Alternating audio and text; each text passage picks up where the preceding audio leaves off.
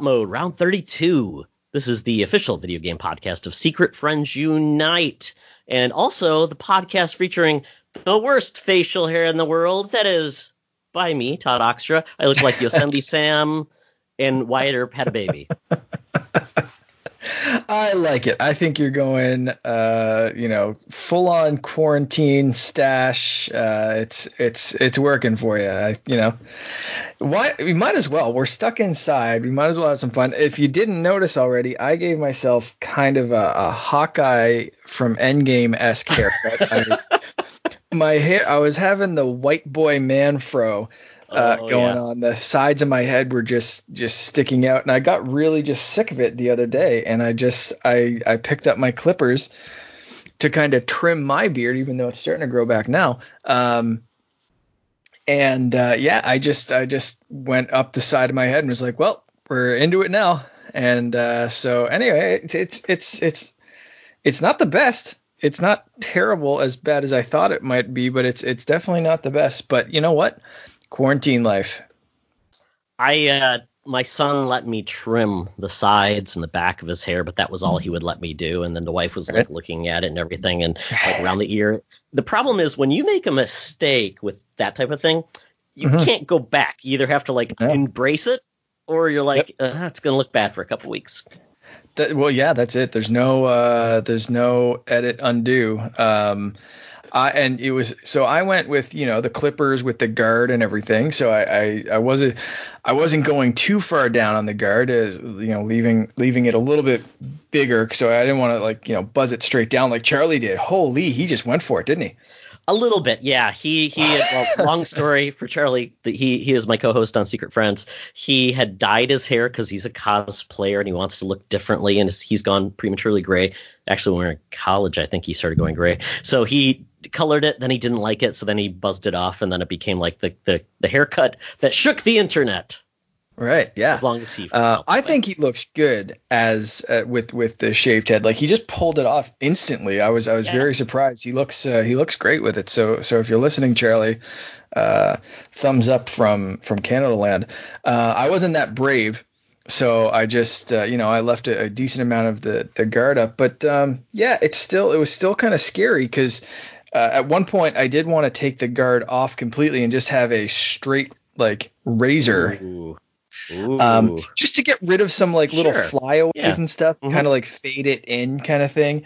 And uh, oh man, that was. Uh, I'm glad I have very steady hands because uh, it was. Uh, I was just doing it myself. It was a fun surprise for the wife, and uh, yeah. Anyway, here we are, um, Hawkeye and Colonel Sanders, bringing you the video. I say, I say.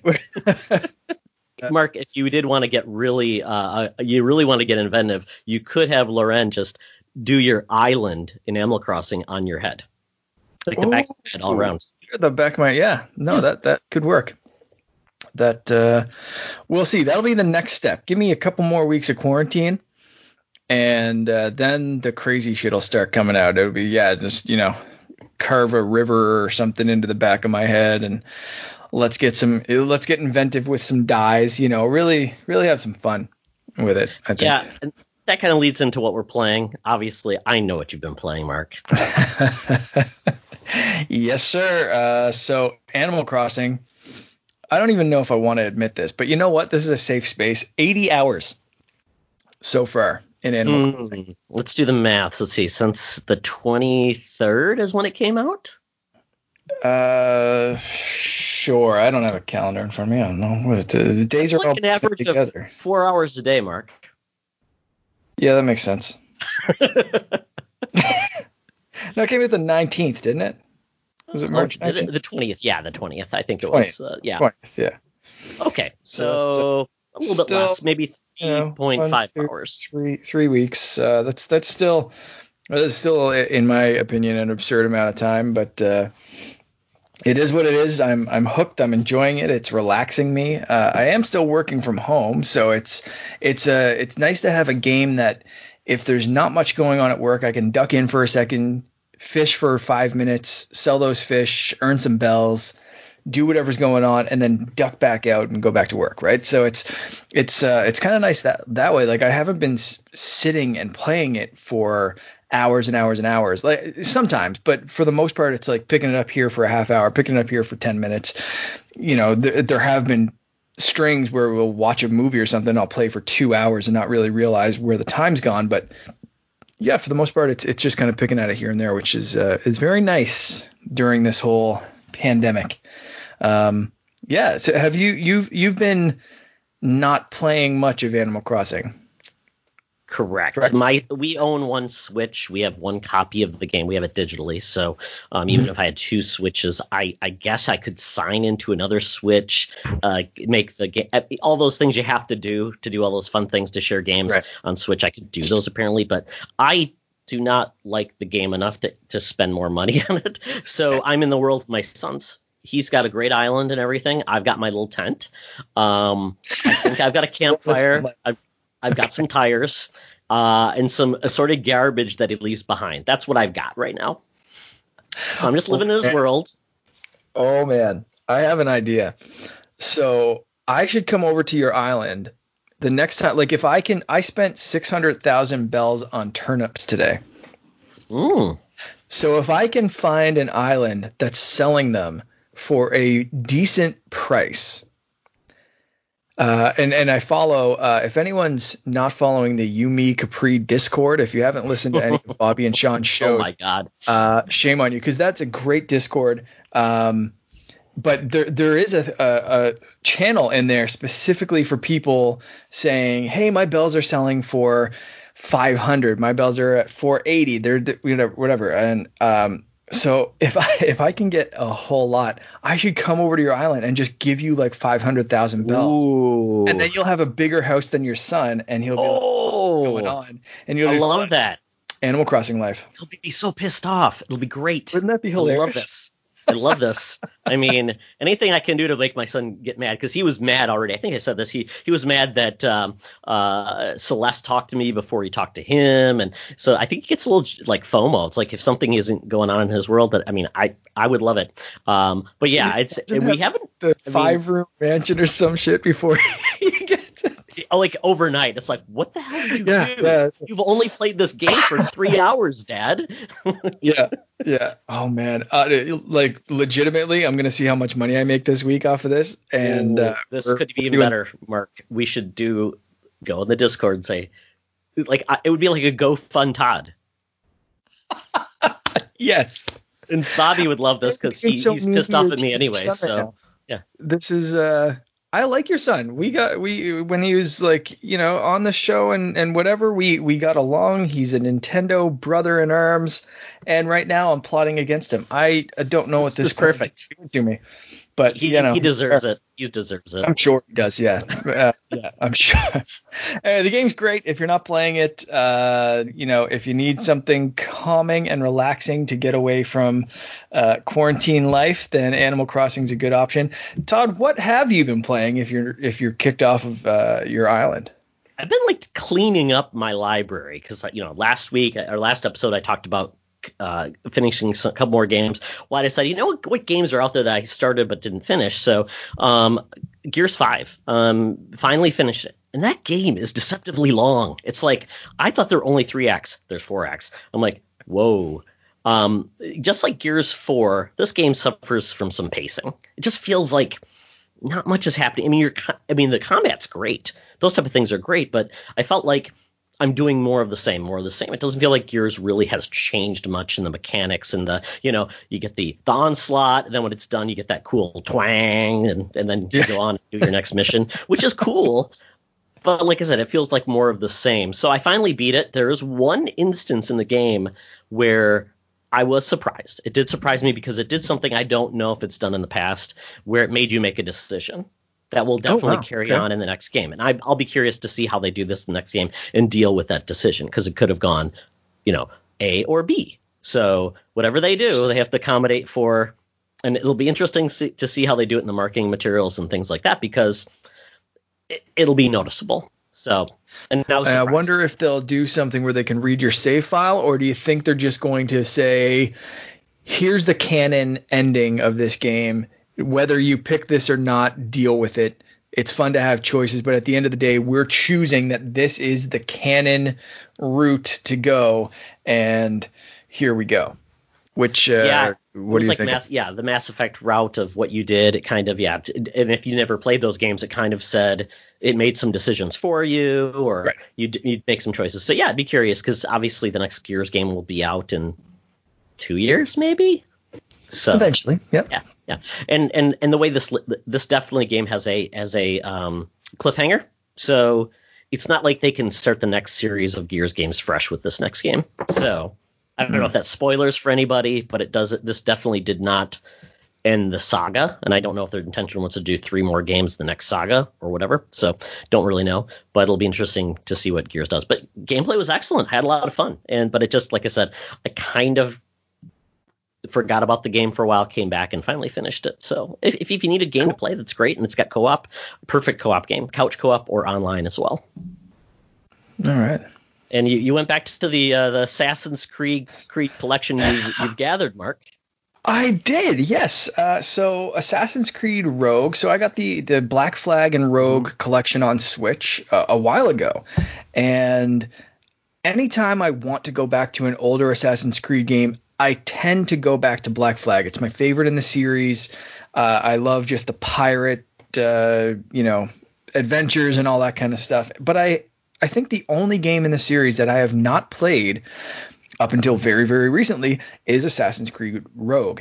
Uh, so this one is uh, it seems like you start off as an assassin who eventually becomes a templar and starts hunting assassins that's what i'm kind of gathering from Okay. the story so far and kind of what i've read uh, but it, it starts off very close to home like i was uh, within 15 minutes away from where i live Really? I didn't think in the game oh, yes they've only done one game in, in North America so far. That was uh, three, right?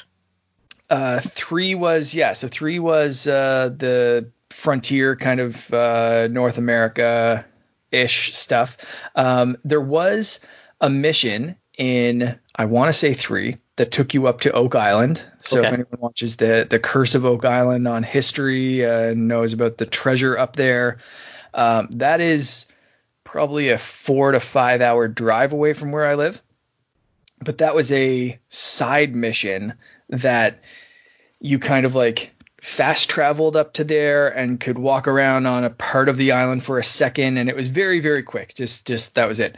Um, this one starts off and i don't i don't know exactly where the first mission takes place uh, but after that's kind of the tu- the tutorial stuff.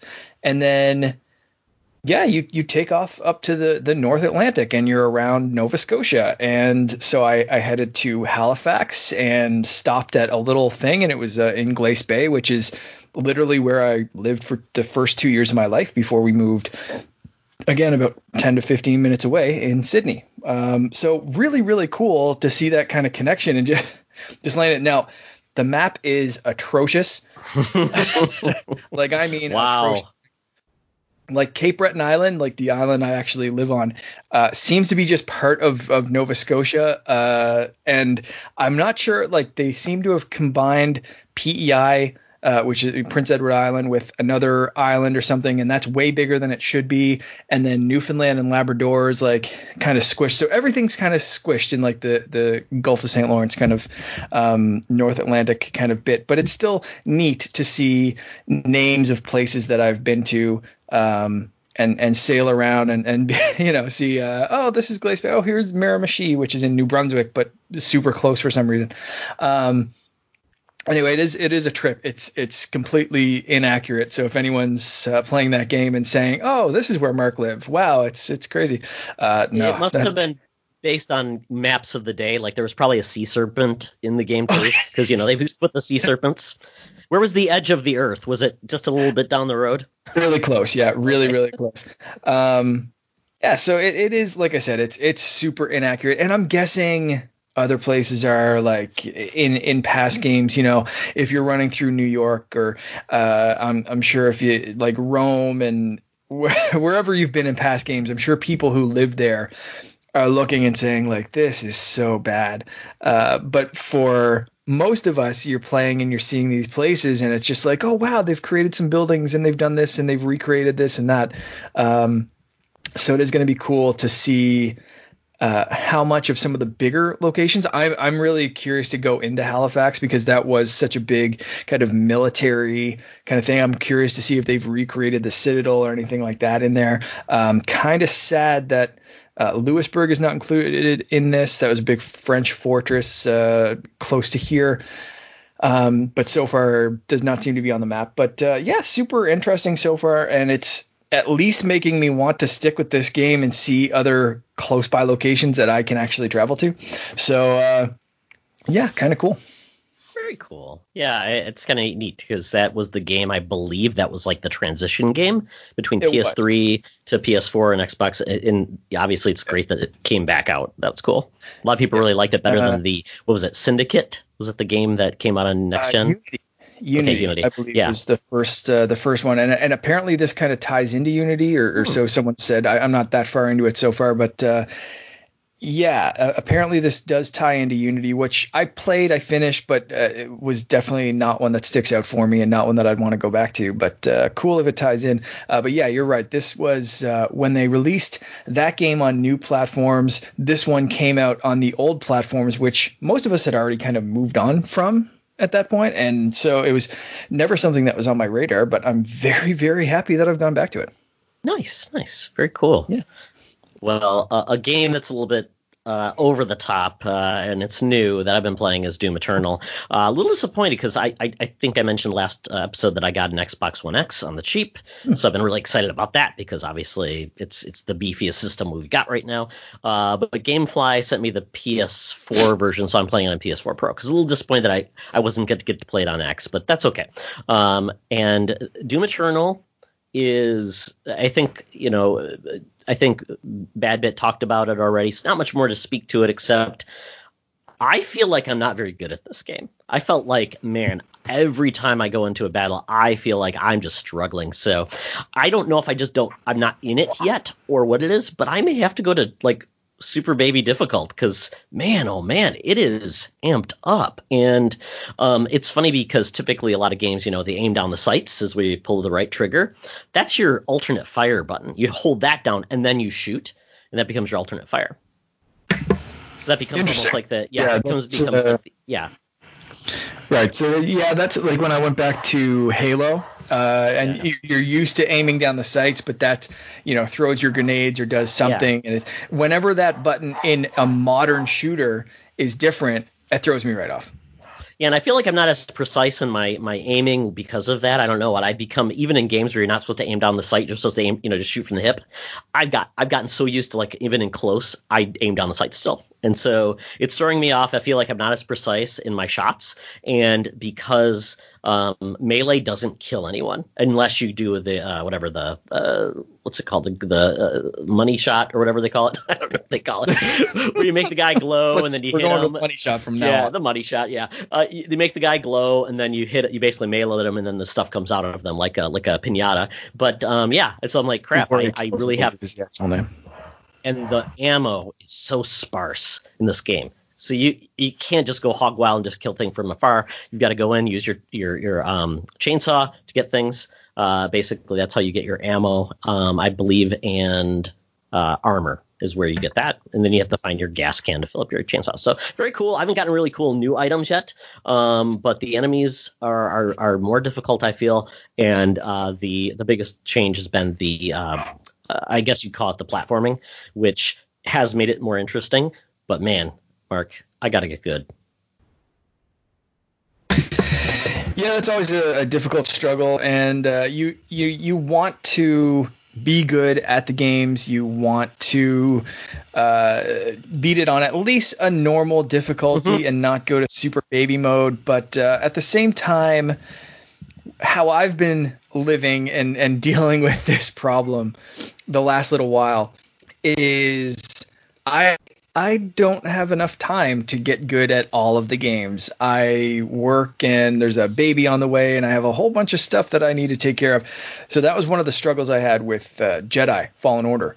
And that was something where I got stuck in a boss battle and it was, you know, I'm trying to beat the whole game on at least regular difficulty and I got through 99 or 98% of that game, but you get stuck on a boss battle and you're like, I want to see where the story goes. I'm getting frustrated. I'm either going to snap a controller or throw it through my big, beautiful 4K TV. Maybe I should lower the difficulty and just move on with my life. And uh, once you come to that realization that that is okay, uh, because otherwise, unless you admit it here that you lowered the difficulty, who's going to know and who's going to care? So Absolutely. You do you, you know? Yeah, and I've, I've like tried to experiment with that where I maybe it's just one specific, specific like boss battle. I'm like, okay, I'll switch it to Mhm. easy and then I'll go back to medium. But some games don't let you do that, which I think, which I Right. find is a ridiculous thing. Um, I don't know if it's because of trophies or whatever, but I, I think it should allow you to change your difficulty on the fly basis how you want to play. Uh, Definitely agree. Yeah, so please Uh, don't call me Baby Todd, guys. This, this is a safe space, as Mark said. So And if you do, do not put him in the corner. Uh, The last game on my list is one that I, I honestly I just picked this up yesterday, so I haven't had too much time with it. But it is super fun so far. The Sega Genesis Classics Collection. oh yeah, It is currently on sale on Switch, probably other platforms. Not sure, didn't check. But on Switch, this is fantastic. Uh, I got it for fifteen dollars Canadian, which I think they give that to you for free in the United States. I Mhm. think that's yeah, how the, the yeah, pretty much, yeah. works out there. Um, three seventy five, something like that. Anyway, it's uh, it's it's a great price for a great collection. There's like thirty games or something crazy in this. Uh, it's it starts you off in a virtual bedroom, which is awesome.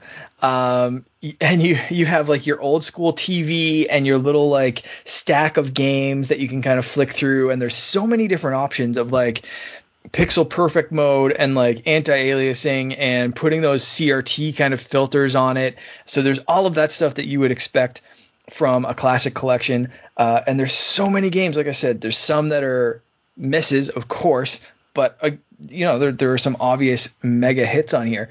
And even if you wanted to play, I think at fifteen dollars, buying three of those games separately would pay for it. So if I bought Sonic one and two and Gunstar Heroes or something like that, um, or Comix Zone or any any three games, then you know the rest of them are just cherries on top. So so far I am super impressed with the presentation and the emulation. Seems really good. I played a couple of the Sonic games so far. Like I said, I just picked it up yesterday. So far, very impressed. Uh, the emulation seems really, really spot on, and I can't wait to play around with a few of the filters to see how things look. But so far, even just pixel perfect mode is awesome. Uh, so far, so much so that I'm thinking about possibly getting a Sega Genesis controller because it feels weird playing Sonic the Hedgehog with a Super Nintendo controller. but uh, yeah, it, it's really cool. Really cool. I think Ipit Do makes a Genesis type. Yes, Uh, yeah, that's controller. what that's where Yeah. I was looking. Yeah. Very cool. Yeah, very cool. so, uh, well, plus the D-pad, you know, I mean, that's essential part of the game. And if you're playing on your Joy-Con, it's that weird buttons instead of. So I don't know if that makes it. But Yeah, yeah, I was playing with the 8BitDo uh, Super Nintendo controller, Okay. and I, I did play with the Pro controller a little bit, um, which uh, is fine. You know, if that's all you have, or the Joy-Con. Uh, if this, this is a great handheld collection, right? yeah, Uh, as well, so uh, it works. You know, it works fine that way. But I think it would be even cooler with an actual oh yeah, controller. So uh, we'll see what I want to do there. But even with the Super Nintendo controllers, it's it's really cool. Nice, nice. And you can always get one of those. Uh, I don't know if you got one or not, but back in the day, it was Nyko or one of those. They made a uh, Joy-Con with a D-pad, which was kind of nice. It was super cheap, but I have one of those, and it's got like a Zelda inspired, but it's like twelve bucks. It's really cool. And Joy, and actually, the D-pad's pretty good. Okay. Yeah, I didn't get one of those, but I might. Uh, yeah, I might have to look into that. Yeah, I I I own the collection as well, but I haven't even dipped into it. So I'm like, oh, I need to do Oh, that. So yeah, Yeah. Yeah, definitely check it out. Very cool, very cool. Um, well, a game that you could play, Mark, is Journey to the Savage Planet that just got dropped on Game Pass. It's on uh, Xbox. I don't know if it's on PC. Sometimes they don't always go, go to the same places, but this game. It feels like a Bethesda type of game, like an open world, like the Outer Worlds. That's what it's called. Outer Worlds. Yes. So it's like that type of aesthetic. Kind of feels like you know your first person uh, perspective. Kind of got a sense of hu- good sense of humor. But basically, you uh, have been sent forth to explore and mine things from the fourth best mm-hmm. um, mining company as they call themselves. It's very comedic. My son thought the intro was hilarious. Um, it, it, it's it's a clever game, and it's, it uses basically the whole premises. you you crash land on this planet, you have to fix your ship, and how you fix your ship is basically go forth and mine things, kill lots of mm. wildlife, and get the resources to do so. Um, while I found it clever and fun, I did find it fairly tedious in the actual resource collection, and that's the main okay. thrust of the game. There's some mechan- there's some com- there's some combat where you kill like things in the environment, but I mm. it just to me I got I kind of got bored of it very quickly, and I I saw what they were doing, but there's a lot of traversal where I'm like, I've got to go all the way back to my ship now. So I wish there was almost some type of um, uh, waypoints or something you could utilize to transport yourself. But but it's clever and it's cute. And if you like something that's kind of like brainless, just it's it's a pretty game. It's it's like I said, it's clever. It's fun. You've got upgrade paths to upgrade your weapon, your jumping mm-hmm. abilities, and things like that. But when I saw the list of things I needed to do, what I needed to collect, I'm like, Ugh, it just felt like a work, a chore. I mean, I know that's right. the, the, that's the appeal of Animal Crossing, which is funny. It's all about the the collection and getting more yeah. and stuff. So, I, and I'm finding that's just not for me as much. I mean, uh, okay. so but it's it's cool. I thought it was a neat idea. It just didn't really uh, grab me. So, if you're interested, check it out. It's free to play. Yeah, this this game, uh, and, and I do think it is Xbox only right now on Game Pass. Um, I'm not seeing it being able to play. I'm looking at the app. I'm not seeing it uh, available on PC. But uh, this game, am I mistaken? Is this coming to Switch? It might be, just like the Outer Worlds is coming to Switch. Uh, I, yeah, I, can't remember off sure. my head. I mean, I, I, guess it could because it's not exactly like a very detailed game. It's very, it's got a cool aesthetic, but it's not like it's super realistic. Okay. Um, yeah, because I I don't know if uh, this was announced. I'm trying to look that up really quickly, but uh, yeah, it did look pretty interesting. Uh, Journey to the Savage Planet. Yeah, I think it's coming to Switch platforms: uh, Xbox One, PlayStation 4, Nintendo Switch, Microsoft, uh, oh, Windows. Okay. Um, so there we go. So it, it is eventually coming to Switch, but I did just press install on the Xbox version. So if I really love it, it does look like it has some uh, exploration mm-hmm. um, bits, kind of similar to Metroid Prime. So uh, could scratch that itch a little bit, maybe, but uh, yeah, we'll see. Yeah, you're scanning a lot too. That's the thing. It's okay. like you're you're almost like scanning to categorize, find out what things are. Um, I don't know if you get points for for scanning, but you scan all the wildlife, all the things. So it's almost like that Metroid Super uh, Metroid Prime mode. So it's that's there as well. So I think for some people, okay. like this is in their wheelhouse, and there's like, oh yeah, I'm all in. So yeah, check it out. Awesome. Awesome. Uh, and you have been playing, so I'm not the only one that went back in the old yes. school collections this week, right? Yeah, I did something stupid again. I got the itch because uh, Ryan Turford from the Xbox Drive was talking about playing Buffy the Vampire Slayer on his Xbox. He did hmm. not say how he actually played it. And I'm like, oh, I can play it. Is it backwards compatible on Xbox One? No, it's not. Funny oh. thing about Xbox One backwards compatibility is only 500 Xbox 360 games are compatible and only 39 original Xbox games. So it's funny you think of like, oh, everything's back. No, it's not.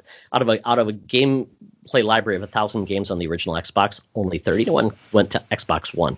So what I did, this the smartest thing in the world was, was because I wanted to play an old game, was spend uh, 80 bucks off a pawn shop to find an Xbox 360. Apparently, Xbox 360s, there's like a resurgence and people are trying to buy these things. They aren't that cheap. Really? As much as you expect. Even Wii's, same thing. People want to play Wii Sports, and now they're going like, and the price is rising as well. So I wanted to play some games. I thought Xbox 360 is probably the best way to go because enough of the games are still backwards mm-hmm. compatible Xbox One, at least the ones that are well, well, worth playing, and then all of the Xbox 360 games. So there's games I wanted to play, but not ne- aren't necessarily uh, backwards compatible on Xbox One. So, short, long story short, I've been buying some games off eBay because you know what do you do? You know, you're bored, you buy things that you you hem and haw. So I found the original Buffy the Vampire Slayer, which was an exclusive on the original Xbox, which is so weird. That you would think well, that's an exclusive, but yeah, never came to any other system or PC.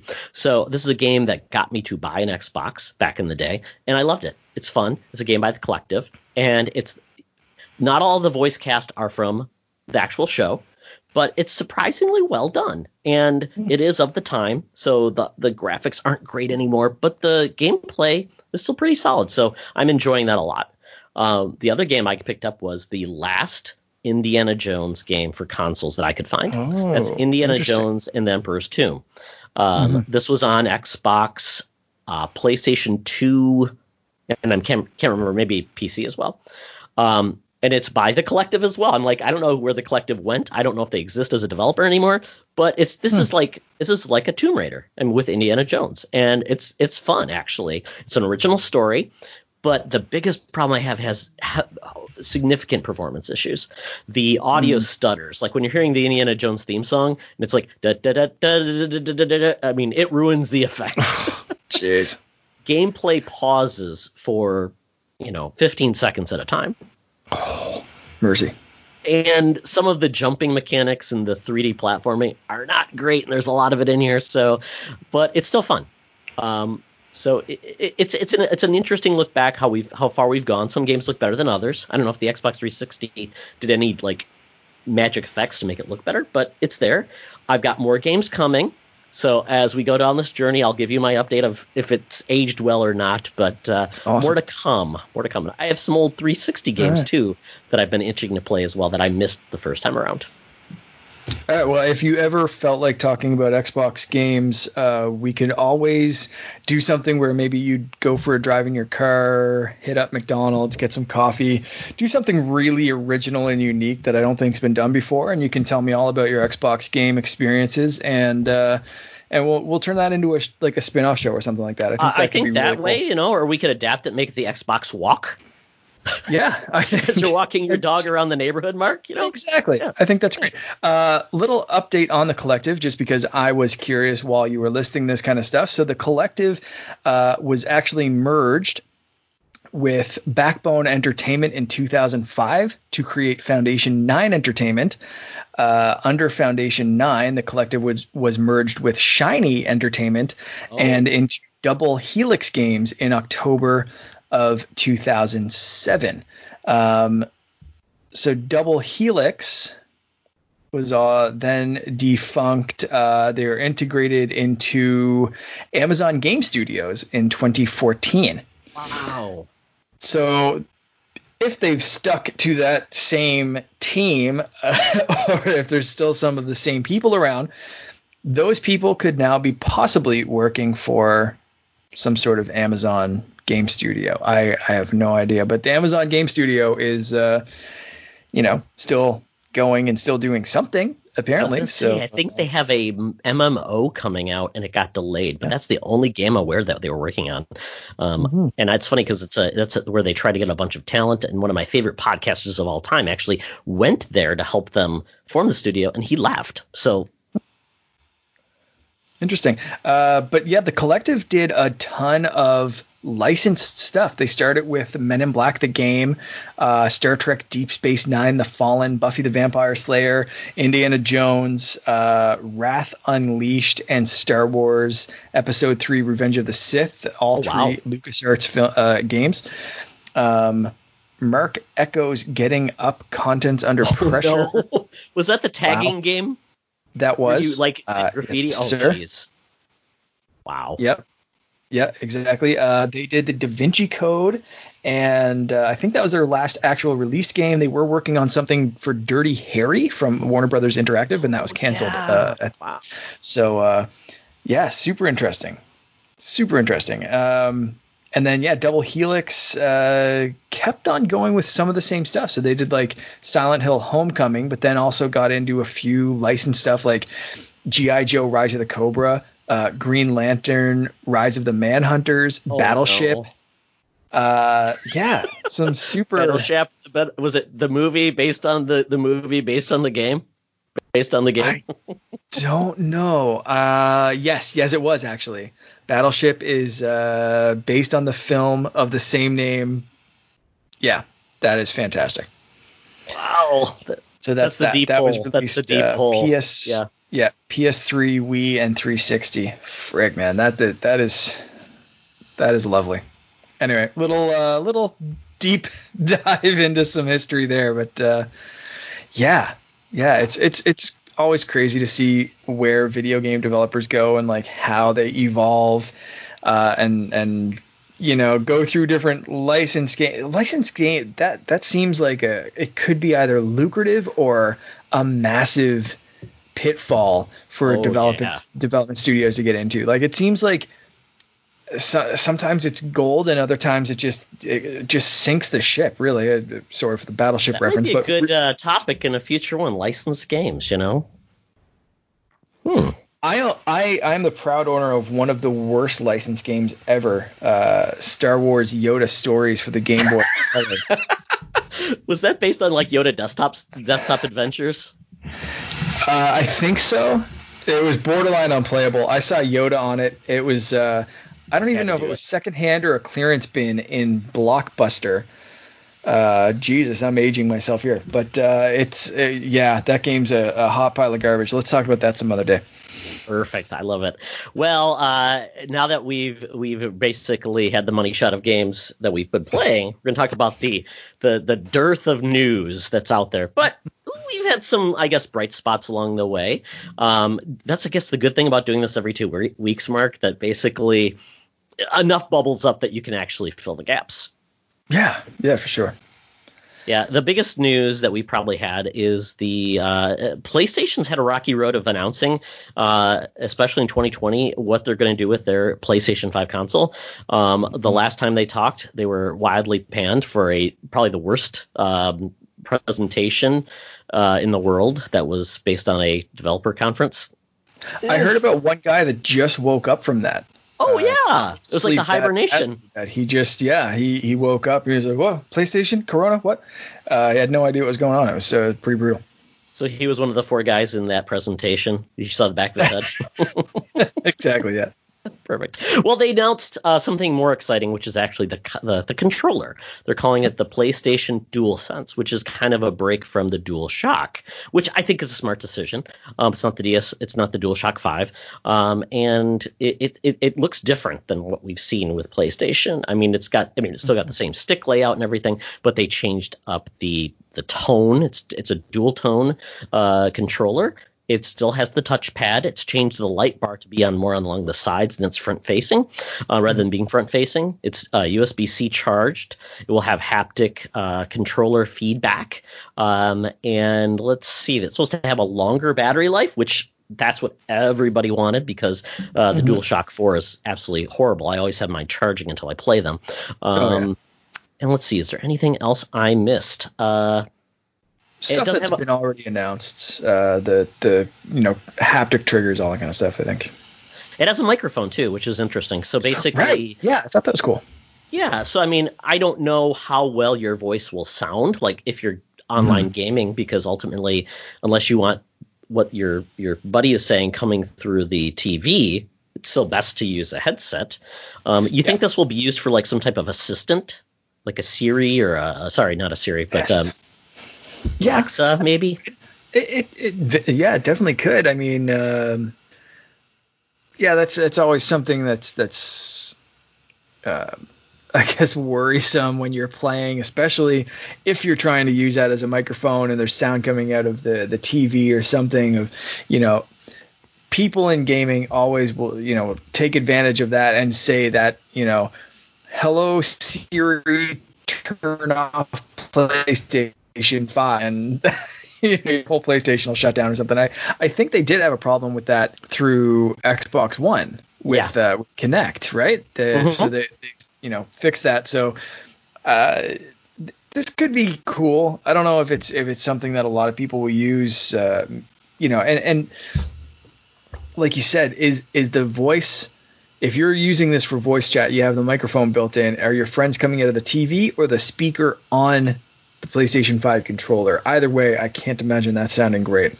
No, no. I, I think it's you know it might be a, a one-off feature or something like, and, and and it's kind of funny because I think of like controllers and features that they tout but then never get used. I mean, it's like the, the mm-hmm. Nintendo IR camera on the Joy-Con. I don't know how often that's used. Uh, Labo is the main thing for that. Uh, then you've got uh, the the Xbox had the what would they call it? The impulse triggers, and I know that wasn't wildly used, but it seemed like a cool feature too. Yeah, that's what I'm everything about this controller, and I don't want to sound like the Nintendo or Xbox guy here, but PlayStation controllers have never impressed me. I've always hated the uh, inline sticks, the design of, of everything. Uh, and a lot of the new stuff on this one seems like those Nintendo style features. And I'll be the first to admit that Nintendo throws a ton of useless shit into their tech all the time. Xbox right now is my favorite controller, bar none. Uh, they they know how to make a controller, and Sony seems to be, in my opinion, maybe leaning a little bit into the wrong direction and taking cues from Nintendo.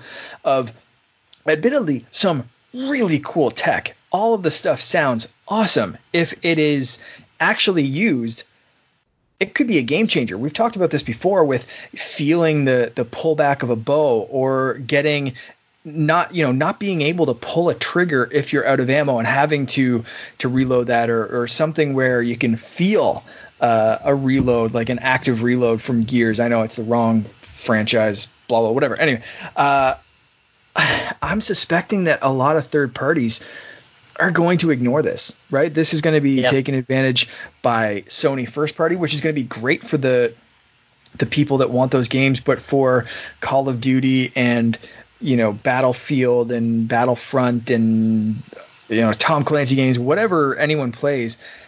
Um, I don't know if you know will people put the extra development time into this because it seems like Xbox is pretty much sta- sticking with a standard controller. You can use the uh, Elite controllers with uh, the Super Xbox.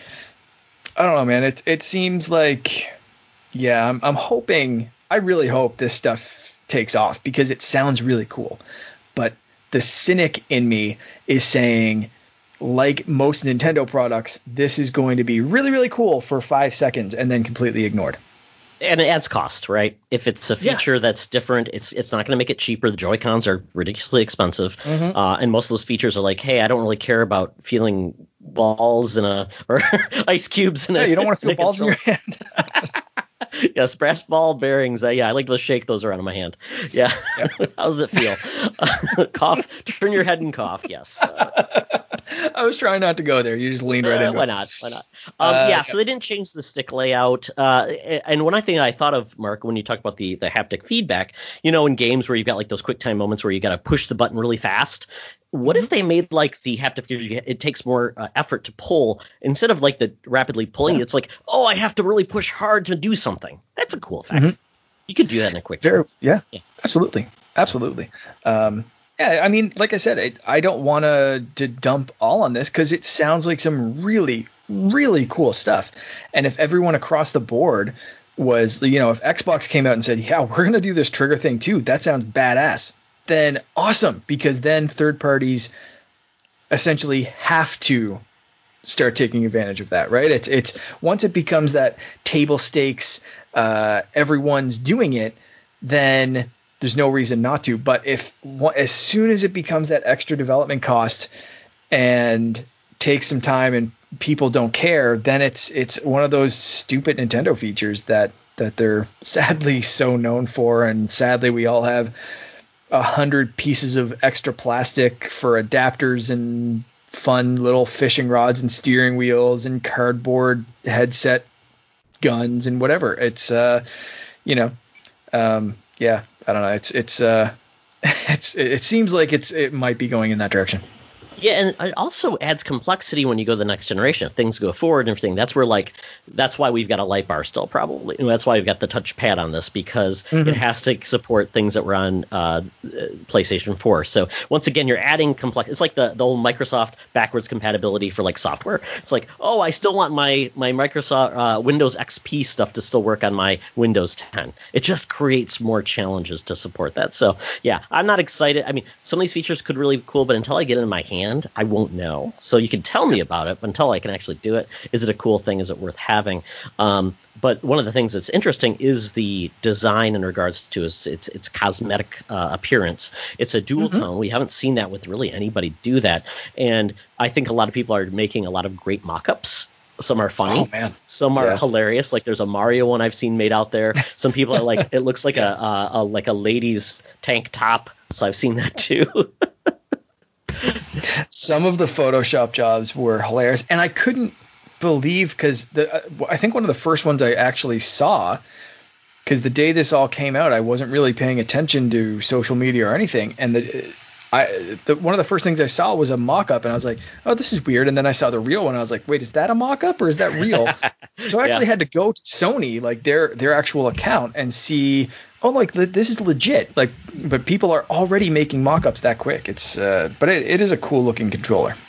Yeah, and I, and I love custom controllers. I love different themes. I love all of those. And it was funny because um, with all of Nintendo's innovation, everything, I feel like they've been very blank and absent on their controller design. At most on the Joy Cons, they've added some color.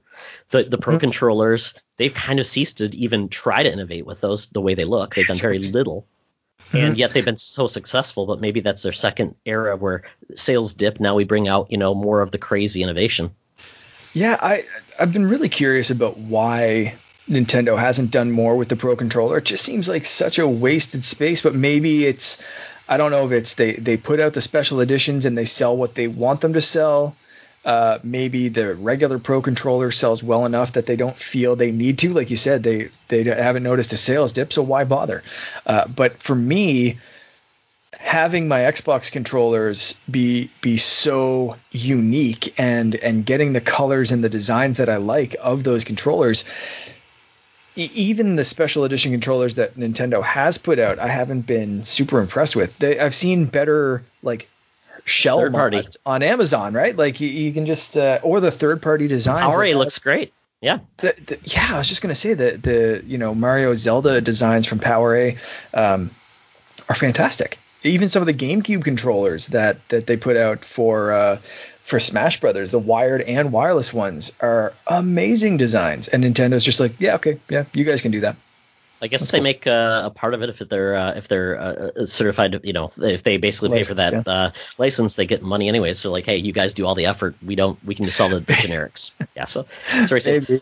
But I, I, just love some of these designs. Like the Zelda one looks really cool. That we put some things in here. Basically, God of War, uh, Zelda. I'm not sure what the gray and blue one is. I can't tell the, by that design. Spider Man. Uh, that looks like Horizon. Uh, okay. Okay. The, the gray just looks like one of those giant uh, Brachiosaurus type flathead things.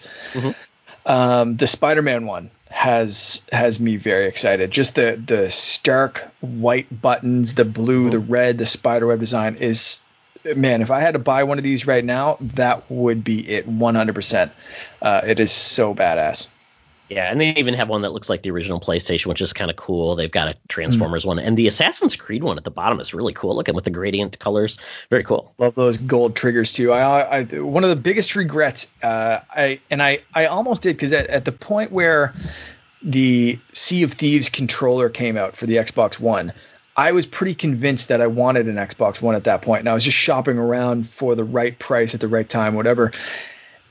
And I saw, I kept seeing that controller in stores, and I was like, man, I should just buy that. I love the gold triggers, I love the design, I, you know, all this whatever. And uh, and then I finally got the Xbox One and I went back for that controller and they've been sold out ever since. Yep. And they're a million dollars on eBay or anywhere else. And I always kick myself, even with my Gears 5 controller and the, you know, the, uh, what's it called? Phantom Black controller, whatever. Um, I always I, I, see that Sea of Thieves one pop up every every once in a while on a photo someone shares or something, and it's like, oh, I hate you so bad, and I hate myself a little bit. Yeah, Xbox is really nailed with controller design. They even have their, their design labs, which is really cool. So, um, and I would like to see mm-hmm. Sony do more. I did not like the the DualShock Four. It almost looked like a Fisher Price, the two tone. Didn't like that at all. So, um, the one I've got that I like is like a clear one, and it's the least offensive one I could mm-hmm. find. Yeah, so. I like this though. It looks like they can do more innovation with it, which is great. And along with the controller, people have mocked up what they think the PlayStation 5 will look like. And I like this as well because it's fun. None of these are real, but uh, I like the one. It's right. kind of like the cube, but it's the dual tone. I mean, we've never seen really a dual mm-hmm. tone console at launch, um, and it'd be kind of cool to see. Yep. Sony's never they've done gray and black. Microsoft has done yep. black and whites. Um, Sony or Nintendo has done many different variations in color. But yeah, be kind of cool to see them go down because we know Xbox is going to be the obelisk that's black. So they could definitely yeah. play off and, and do some fun things. Absolutely, yeah. I, I am uh, surprised, honestly, at this point that they haven't said, "Here's what the box is going to look like." Unless you know, and they also didn't show Mark the inside of the controller.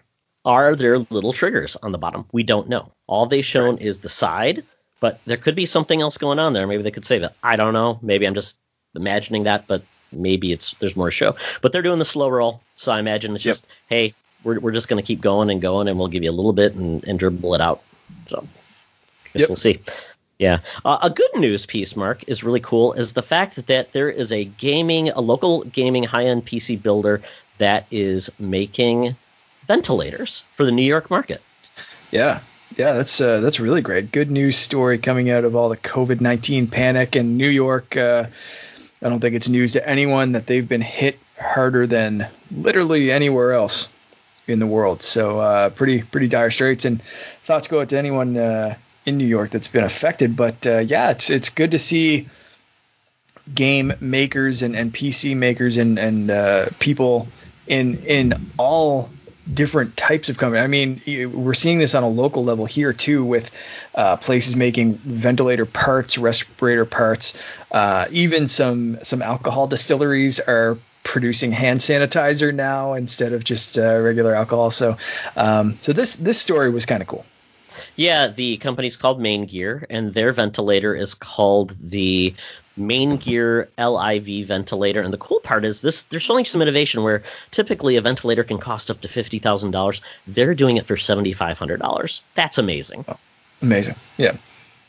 Yeah. Uh, and it's I I hope this works as well but this is just it's going to be quicker to get it in there they don't have to steal from another uh, country mm-hmm. sharing these resources is important if we can make them locally uh, gm in the united states has been asked to make ventilators just like ford in the us has been made asked to make yep. masks and so yep. and i know you work for a, uh, a, a, ford dealership um, yep. so it's great to see these companies step up yeah it really is uh, I, was, I was super impressed um, with how Ford and, and other companies uh, stepped up instantly and just had, uh, you know, obviously I get all the marketing material and hear about things that are going out uh, before they go out. And uh, from Ford Canada, at least, and we started, we saw some stuff from, from Ford in the US.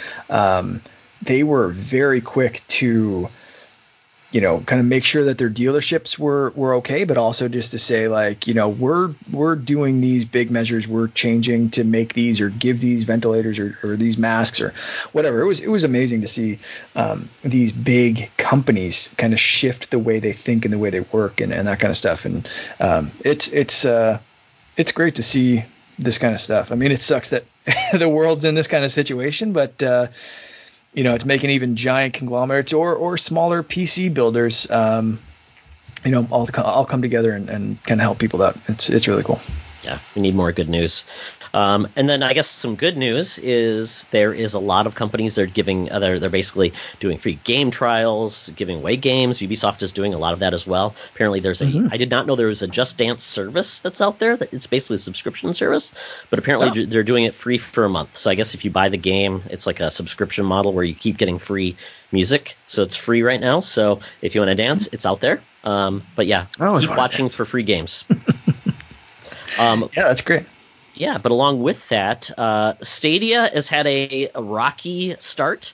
Um, some would say they're surprised it still exists, but it does. And the good news is, if you want to try it out, Stadia Pro, which is their service that is 4K streaming and also gives you a library of games. Um, that's the, the, there's a free Stadia experience which I do not believe has been uh, released yet, but that is just basically uh, games that you buy and you can play them on any Chrome browser. So that's where mm-hmm. we're at currently. But this is kind of cool because it's 15 games are available in the service, and you can play this service on anything with a Chrome browser at this point, which is cool. And you just need a yep. compatible uh, controller, which I believe is DualShock 4, uh, the Xbox One controller, maybe even the Pro controller, so Bluetooth enabled. And mm-hmm. then you can play the whole Destiny package, which for a guy that never got the most recent Destiny expansion, and I can now cross play or my mm-hmm. character import whatever over, so I can now play that most recent Destiny uh, port for free for two months. Yeah, very cool, very cool. It's a good time to to check this out, especially uh, yeah, you can play on a Pixel or other Android phones, but uh, like you said, any kind of Chrome browser. That's uh, that's fantastic. Yeah, very cool. You just need Wi-Fi, and I think it's a 20 megabyte connection, but uh, results may vary when you actually do it. Uh, just like Game Cloud, uh, uh the the, the X Cloud trials, it depends on how. Like we had trials and travails on which played better. The same thing here, so we'll see how this is goes. But you know, once again, it's free. Give it a try. If it may convince people that the service is up to par, we shall see. Yeah, hope it works for uh, for Stadia.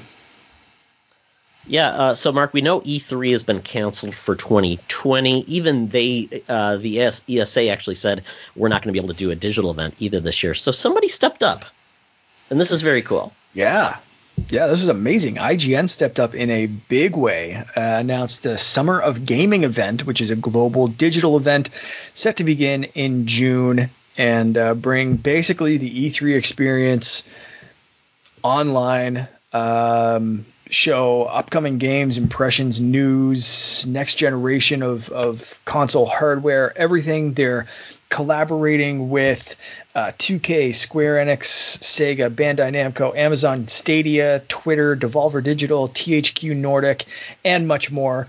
Uh, when you combine this with the timing, you have to assume that Xbox's digital event Nintendo's digital event will all be happening around the same place. This is E3. IGN just said, "You're stepping down, we're stepping up," and and here they are. So this is this is awesome in my opinion. You know, this is this is great. I mean, IGN's had comprehensive E3 coverage for as long as I can remember, and now they're just changing that to, you know what, we're running the show. We're not just reporting on what's going on. We're we are what's going on, right? So it's uh, it's it's very exciting. I wonder. I mean, I hope this isn't just a glorified Zoom meeting. presentation. I mean, I, I, they have not been. I mean, I've been listening to their podcast. Still, they're doing most of the things from home. I'm wondering if they'll be in. A, they'll, they'll have a way, just like a lot of news stations are doing, where they have minimal manning at the actual mm-hmm. uh, uh, the studios, but be able to still do it. So maybe have a producer uh, someone manning the cameras, the production, and then have maybe uh, maybe one or two people on live on set where they're you know socially distanced and be able to do that and still use some more of their their more sophisticated um, presentation capabilities. Yeah, I, I um that that that is one thing that crossed my mind because the the audio quality and stuff while IGN's been figuring out how to work from home and it, it you know shocked a lot of people of how quick everything went down um so the the audio quality, you know, I've heard super indie podcasts uh, sound better than IGN's uh, from home podcast. You know, I but uh, you know most of us have these mics at home, and if you work at IGN, why would you have a mic at home when you have a studio at work? So it, it makes sense that way. But I do hope you're right where uh, whether they send gear to people who need it or they figure out some way to do something, or maybe it's fingers crossed, but relaxed enough a little bit in June that maybe some people can start to to go back to work or you know do things in a very cautious way. But I'm hoping by June maybe some of the restrictions might be a little bit lifted and things might start to look a little bit more normal. So maybe a skeleton crew can go back to the IGN office. Maybe they can kind of start to monitor things a little bit more and we'll have more of a handle on this. Um, am I saying that just for IGN? No, I also have a baby on the way and I'd like my family to be able to meet him. Yes. so, yeah, absolutely. Yeah. Uh, yeah, you know, I, I'm hoping by June maybe some people will be allowed out of their houses. But uh, anyway, it, it will be interesting to see. But they are going to be doing this on more than 20 platforms desktop, mobile, uh, Twitter, Facebook, Instagram, Mixer, Twitch, whatever, t- Snapchat, TikTok. It's going to be everywhere. You're going to be able to get bits and pieces. One thing I'm hoping is you won't have to go everywhere. I'm hoping I can just put the IGN app on my Apple TV and just watch everything. I don't want to no watch part of it here and then go to Snapchat for another bit and then open up TikTok and watch. you know. I just I just. You're gaming in 15 seconds. Yeah, you're gaming. That's it, right? Like I seconds. just, yeah. If there's some kind of fun behind the scenes thing on TikTok, I'll check that out. But I don't want to be forced to go to 20 different freaking platforms just to get one comprehensive bit of news.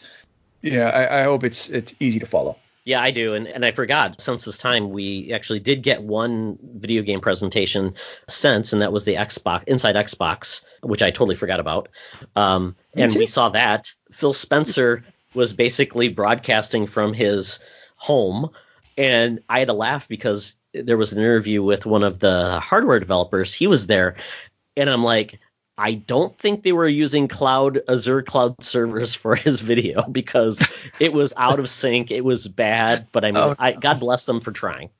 Yeah, yeah. Everyone's adjusting, uh, whether you're a giant company or you know a couple of guys in a in a basement. It's uh, everyone's adjusting to reality as it is. So yeah. we'll see how this uh, shakes down, but we will definitely be talking about this in June and following it along uh, rather closely yeah, this gets me excited again because I was so worried yeah. that you know it, we we obviously are worried about other things you know going on, but this stuff uh, is a distraction that keeps us mm-hmm. uh, gives us a little bit of entertainment where there's been really a dearth of it, and that's what we need. Yeah, for sure. Yeah, for sure. So uh, one one thing goes away and another thing rises from the ashes. So uh, IGN hopefully will be the video game phoenix. I hope so. Um, just really some other quick bits. Um, Baby Yoda may potentially be in the Lego Star Wars game mark. This is a, thing that they saw. They saw some of these Lego sets, and they had a little bulb on it that said basically um, you know, there'll be a code so you can incorporate uh, uh, the Mandalorian ship in the game. Oh. So so that is kind of cool. I mean, I've heard so little about this game. I mean, it's it's a Lego game, but it's supposed to be uh, you know the whole trilogy, the whole mm-hmm. it's it's everything, right? Yeah, yeah. It's Lego it's apparently yeah the whole saga. So the prequels, the originals, and uh, the sequels, the modern day stuff. Uh, but I, I, we we may have mentioned this before that we hoped that uh, like other games like the Lego DC and, and Lego Marvel and whatever, we we kind of hoped that there would be either some DLC or some stuff in it. I want to see Clone Wars. I want to see Mandalorian. I want to see uh, when it comes out eventually the um, the the old Ben or Obi Wan Kenobi or whatever they call mm-hmm. that show that they're they're going to be doing. Um, I want to see everything in this. If it's going to be the Star Wars Skywalker saga, I want everything in between. I, you know, Rogue One, whatever you can throw at it. So this makes a lot of sense, and uh, I also kind of want that Lego kit. That looks badass. Yeah, I wonder if this. I mean, WB was going to have their big conference. This might have been a big part mm-hmm. of it. Um, did that? Did the IGN um, announcement? Did that say Warner Brothers would be there? Uh, I don't think they were in the list that I read, but uh, okay. they the the list did say, you know, many other developers. So I'm sure they're just kind of in early talks or finding out what people's plans are. WB could be going off on their own. They they weren't in that list. The list was 2K, Square, uh, Sega, Bandai, Namco, Amazon, Google, Twitter, Devolver Digital, THQ Nordic, and more. So I'm assuming that if they don't have enough to stand on their own and do a digital conference like Nintendo, Microsoft, whoever is doing, maybe they'll jump in on this, or maybe they'll be part of one of the other ones. I could see this easily fitting in uh, and WB saying, "Look, Nintendo, let's pitch this in your sure. Nintendo Direct or Microsoft. Here, you guys have this. Make a big deal out of it. You know, pitch it in you know glorious 4K 60 frames per second for a Lego Star Wars game. Go nuts. Uh, so I, I could see this really going either way. Yeah, I can't wait. Uh, it's been a while since we've had a really big Lego game. They've been kind of there've been so many of them, and then they kind of petered off. So this would be cool if they did some really in- cool innovation, did some online co-op, things like that that they really have not pushed the envelope. So can't wait for that. Uh, we had some delays, Mark, or potentially will have some delays. Yeah. So the Smash players may be a little disappointed. Yeah, uh, Super Smash Brothers Ultimate. Um, Sakurai went to Twitter, I believe, uh, and then uh, talked to Famitsu Magazine. Um, basically, spoke about the impact that this pandemic is going to have on the development of new fighters. So we we have the the new div- the the new fighter pass, six new fighters. Uh, they just announced that the first one is going to be a character from Arms which is exciting. Uh, we'll find that out, and the character will, will, be released. I think they said June or July, uh, which is is coming up very quickly. But um, apparently, they're not all finalized, like the Arms character is, maybe. Mm-hmm. Um, or at least you know may, uh, maybe the, the licenses are, but there, there's something there. So the the quote is: "My plans to present new fighter proposals to publishers have been delayed infinitely or indef- indefinitely, as I haven't been able to meet up with those involved." And that's from Sakurai. Um, even if we are able to announce a new fighter, there is the possibility we are not able to work on development as scheduled. Uh, as of right now, all six characters are due to have been released by December 2021, and that could obviously change. Uh, there was something where he did talk about working from home and this game being so secretive, so they're they're trying to find ways of taking these this super secret material out of the office and securely work on that without everything leaking out and all this kind of stuff. So they're they're faced, as I'm sure many developers are, with how do we work from home? How do we keep this a secret? How do we keep this under wraps? How do we keep the teams in sync while working remotely? You can't just walk to your friends or coworkers' desk and say, "Hey, you know this." tree isn't working or this gun isn't firing the way it should or let's coordinate on this um, you know everyone's trying to figure it out but game developers uh, you know, have that extra problem of such a secret industry uh, suddenly being forced to work from home and you know uh, deal with Zoom security issues and uh, you know it's it's crazy. It's uh, yeah. So we'll, we will be seeing some game delays, and Smash Brothers is one to come right out and say, yeah, no, we, like expect this. Yeah, it makes sense. I mean, you just don't have the same capability of doing like, especially in a very tech heavy environment to do it from home on your standard laptop or something like that. They need yeah. those special tools, dev kits, all that fun stuff, and then they also mm-hmm. need to play those games together, and that's a big part of how these characters work. They're developed. Um, are they overpowered? Do they need to be tweaked? That takes uh, people playing against each other and trial and error and things like that. And they just may not mm-hmm. have the capability to. So, oh boy, yeah, my son will be disappointed. Yeah, yeah, me too. yeah, something that disappointed and, me was Last of Us 2 and Iron Man VR delayed indefinitely. Last of Us 2 was supposed to come out in May. Uh, Iron Man VR, I believe, was an April release. And uh, Last of Us 2 was already delayed from its original, I believe, March or February release. So, not without being, um, that just kind of tells me at this point they're basically saying, if we are really truly going to launch this game, we want to launch it when uh, people can still buy physical games. They can do these things, and they know that people are sensitive to uh, financial pressures now because mm-hmm. video games are, while it's great for some of us, other people have lost their jobs, lost their income, yep. and guess what? That's less income to spend on entertainment. And maybe in a lot of ways, it's best to push some of these things off when people can, and they don't feel like you know, are, am I going to sacrifice? And and it's a company that wants to make money. Sony still has to stay afloat. They can only do so much. So I mean, I, it makes sense. It makes me disappointed, um, but hey, I can I can sacrifice a little bit. Yeah, yeah. It's um, what's what's worrisome or, or strange to me is, uh, and and maybe you you hit the nail on the head. So when I was hearing about these delays, I was thinking, man, these games aren't that close to finished that they could just be you know kind of polished up or whatever like that's uh, they, they seem so close to release that i immediately assume that any game that would be delayed is something middle of development where again you need that that ability to work in the office and coordinate and have all those meetings and and do all that kind of like this to me seems like oh can't they just kind of put the final polishes on and just kind of ship it out and whatever? But um maybe you're right. Maybe they are holding it back when to, to when the world can be a little bit more normal or something like that and it's um, that that kind of makes more sense, I suppose. So uh, yeah, these are these were were shocking to me, but uh, the way you break it down makes a lot more sense. Yeah, I mean. I, I, I mean, I, I believe that uh, Neil Neil Druckmann, who's the executive producer behind the series, was very disappointed. He's like, I really wanted to get this out there, but he mm-hmm. understands mm-hmm. it was a decision that was out of his hands. So I, uh, mm-hmm. just I don't know if this allows them to do anything else. I know they're under a significant amount of crunch as well. Yeah. Doing the crunch from not your home. Eh, once again, don't know what it takes to make a video game.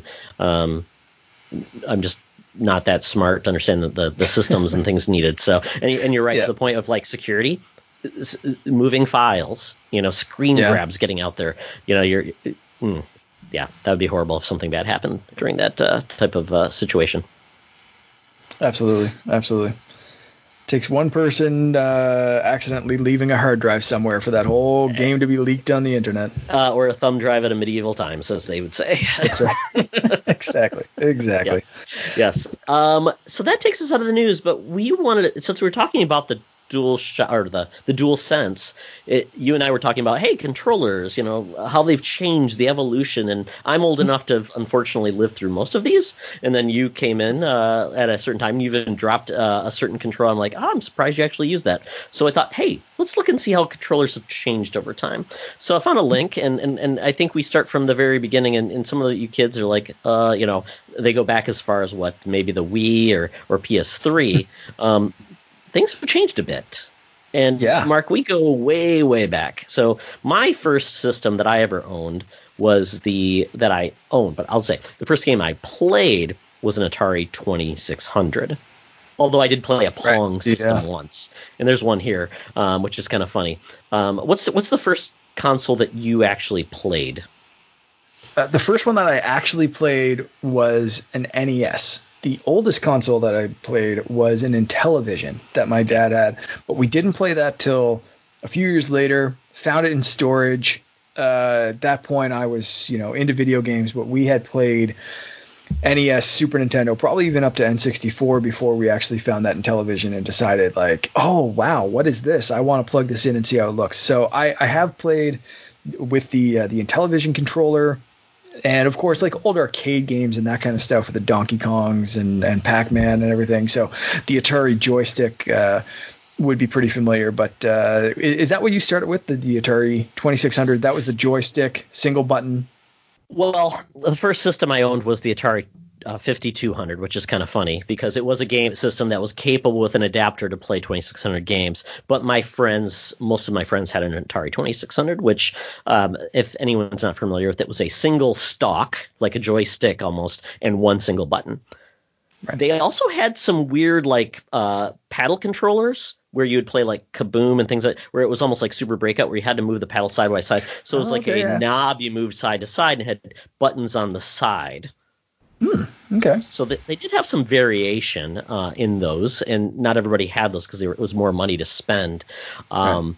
But yeah, I mean, it, but I mean, to your point, I my my cousin he had an Intellivision, and then um, my cousin, my, my neighbor actually had a Pong system. So if I don't know if you've ever seen a, a Pong system, what it looked like. I mean, Pong is basically a video game tennis. It was the original one that came out, and it was and there's an image here, Mark, of it's kind of cool. It's like a little yeah console device that has two little knobs. It's got an Atari mm-hmm. button, which I don't understand what an Atari button does, and then it's got like another button. This is so basically one person would turn one knob to move the stick up and down, and another person would do the same thing on a standard, mm-hmm. you know, black and white 13 inch TV.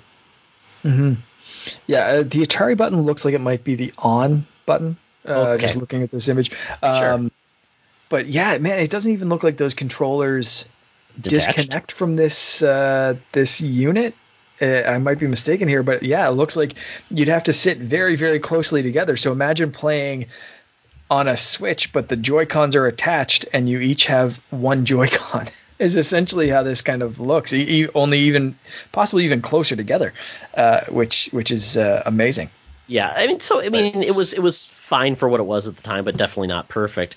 But um, we both mentioned the Intellivision. That came out in 1979. I didn't realize it was that old. Um, I thought yeah. it was right in the middle of like um, ColecoVision, Atari 2600, those type of things.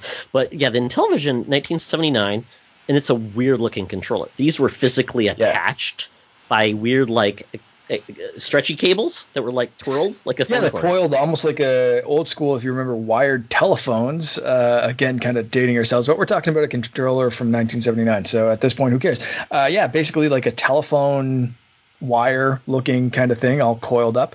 Um, had a number pad essentially on it, but uh, from what I remember about this, is it did come with different inlays Yeah, so you could drop almost like a, a card into this controller and it would change based on what game you were playing. So if you were playing, um, you know, a game where you had to go up, down, left, and right, then you drop this card in, and two, four, six, and eight, or whatever would would become up, down, left, and right. And you know, the middle buttons of five might become something. So it would kind of overlay onto uh, whatever controller, like it would adapt to the game, which I thought was super cool because you know, essentially now we're we're seeing those, and that was the big thing with with the iPhone. If you remember when that first came out, was Steve Jobs saying, "We don't want a keyboard on the screen all the time because a keyboard can't change. It's always a keyboard. But what if you need that to be a controller?" These guys back then wasn't a touch screen like we have now, but essentially they found a very unique and interesting way to change a number pad into a controller. So number pad didn't always have to be a number pad. So it was, it, you know, even 1979 or whatever they were, uh, they were thinking about some really cool stuff. it was weird. I mean, it just the same thing. Those overlays were just an odd thing, and and the fact that they had to add a, number pad on that was a thing for a long time. A number pad or a, a, with all these little buttons that really didn't have a lot of uses. Which is like we said, we talked about the you know companies putting too much things into a device that doesn't get Mhm. really that used that often. It was kind of like a what could be, but does anybody really use it? So it was kind of like funny. But the uh, Intellivision had like a, a pad. It was almost a circular ring, but you push that up and down and side to side. It didn't really. I don't think it rotated at all. But talk about a, a, a mess for an ergonomic uh, way Oh, yeah. control. Yeah, yeah, it was not ergonomically, uh, and I yeah, I can't remember if that thing rotated. Uh, again, I keep referencing Apple, but I, I can't remember if that was like a the original click wheel that it actually mechanically moved, or if it was just there. I honestly can't remember. I'd have to go. I think we still have this console. I doubt it still works, but I think it's at my parents' place. Okay. Uh, once once this quarantine is lifted, the next time I'm able to go to my parents' place, I'll see if I can dig this up and actually uh, touch the controller. And Ooh, that's that's uh, gonna be fun. Oh, I love it. Um, one thing I was looking at this, I was looking at this list. They had something called a Coleco Telstar Arcade. Did you see this thing? Uh, It's yeah, 1977. insane. It's That's like the one a with the gun inside it and the steering wheel. It's Yeah. It's like a three-sided ob, like a tri, like a pyramid of a, a piece of plastic. And like Mark said, it had a steering wheel on one side, had a, an old-timey pistol on the other side, and then bits and knobs. I assume to change whatever. Uh, okay, Um, so the what I'm reading here is the steering wheel for, uh, of, of course, driving games. Uh, the dials in the front, so this this front bit are for like pong, tennis, Oh, okay. all that kind of stuff. So yeah, it is those kind of like turning knobs, and then yeah, the gun for for light gun games. So this was. Uh, yeah, this was Wii Sports before Wii Sports, man. This was, this is like everything, just all the accessories all in one. This is, it's it's amazing to see, even this far back, gaming. You know, there, so much has changed in gaming, but not much has changed in gaming. you know, we're still using Yeah. buttons and we're still using weird accessories, and people still haven't nailed controller design. Or when they do nail controller design, Yeah. they're putting out weird accessory controllers and stuff. It's it's wild. Like this is going back to 1970s, and uh, you know we're still getting cardboard shooting guns and weird little knobs that serve one purpose and then get forgotten. It's I even so saw the Switch had. I don't know if you saw this or not. They have a fishing game coming out where you put the Joy Cons in a fishing rod controller. So yeah, the days of using plastic pieces to do stuff, it's not gone away. yeah, no, not at all. Yeah. Not at all. Yeah, so 1982, that's the first video game system I owned was the Atari 5200, which I talked about. Once again, had a game had a number pad where you put an overlay in. Once again, I think it was used by like 5 games. Didn't really use it much as a kid. Had buttons on the side and it was the first one that incorporated a pause feature. Before that, games did not have pause. So wow. it's very cool. Start, pause and reset. But the bit the worst thing about this controller incorporated the joystick stock, but it was not uh, self-centering. So basically, this thing uh-huh. broke all the time. Just talk about Joy-Con drift, Mark. This was like the whole thing would just eventually break, and it was stuck. So I, I bought like five or six of these things. So yeah, um, it was not ideal. No, no, not at all. Um, did yeah. you ever play the ColecoVision? I have not. No. Okay, ColecoVision. I had a friend. Everybody had a friend that had a system every, my one friend Steve Jones had the ColecoVision. I loved it because the ColecoVision at the time, for some reason, had the best ports of Donkey Kong and a lot of the Nintendo um, arcade systems. For some reason, I'm not sure why, had a fantastic Donkey Kong port. Um, and I really loved it. Um, and they had driving wheels and things like that. Um, and also, once again, this had a number pad. I don't think it had overlays though. I don't remember, but it had buttons on the side again. Had a big knob to control uh, basically like the almost like the Intellivision as well, but it was hmm. raised up a little bit, so you kind of used it almost like you're like using your stick shift in a car. Okay. So, wow. Yeah. Cool. Yeah. So once again, uh, we're kind of in this mode at this point in this era where they were kind of similar, using similar I guess, design aesthetics in their controller mm-hmm. and the way they, they, they modeled it. And it was basically kind of emulating what arcades did at the time, because that's what arcades did. I will say on the Atari 5200, they even brought out a um, uh, trackpad, like a like Centipede, you know, like the ball, oh. trackball. Yeah. So you would buy it. I mean, I think it was probably like 80 bucks. I'm like, that's a really expensive like accessory for like two or five games, two or three games. So yeah, was kind of yeah. amazing they did. Um, yeah, and then moving on, um, we really get into where I would say it was the next generation of, of video games. That was the NES. They completely changed yeah. uh, what was out there. Yeah. You know, a D-pad. They, they really buttons. defined where modern controllers were going to go. I mean, that that whole layout. You look at it up until that point, and it's a lot of joysticks, a lot of um, weird-looking pads, and this kind of stuff. But it wasn't until NES that it was direction couple of action buttons. This is how we're going to do this. This is kind of standard. Now, of course, they also had light guns and this and that, but like you could play pretty much every game with this design. And uh, and and we haven't seen. I mean, we've seen evolutions, but not revolutions. I think since then, um, unless you count you know, motion control as a, a flash in the pan. But really, this this has been where modern controllers have come from. Yeah, and it was funny because you look at the uh, the NES controller is more horizontal, where the other ones were vertical. So it's kind of a change in that as well, and and actually yeah. how you hit the buttons were on the side. Uh, you know, previously you were using probably your left hand to click the buttons and your right hand like a joystick. This one changed it where your left hand was primarily doing the act the the movement. So it was interesting how they they designed that. Um, and and it, I think this might be the first digital controller as well for movement, meaning the joy uh, the, the the the control pad was a little more precise because up mm. was up. It was one movement where the other ones were kind of floppy and, and a little bit more less exact. Mm-hmm. Yeah, it was it was such a like I said revolution for the time. It was, uh, and then you saw Sega a couple years later, Sega Master System, uh, kind of come with the same kind of thing. Um, they had, I believe, a little gonna call it a thumb nubbin because it wasn't a full yeah. joystick. Uh, something that you could put in the directional uh, pad there, but same kind of thing. You know, two action buttons and then the directional pad and and the the horizontal layout, as you you mentioned, uh, Nintendo kind of pioneering. Um, and then they kind of I, I think both of those systems, uh, Sega Genesis and the uh, uh, Super Nintendo, really stepped up the game and more uh, you know, the, the originals were very square boxes, kind of hurt your hands eventually. Uh, then they said, okay, how can we make this ergonomically pleasing while really perfecting the buttons? And as far as old school buttons, until you get into that digital movement of, of thumbsticks and this, whatever, um, Mega Drive or, or the Genesis and the Super Nintendo controller, I think, are kind of the top of the games. Mm-hmm. Um, you know, nice rounded designs, multiple buttons, multiple functions, uh, just just really really fantastic.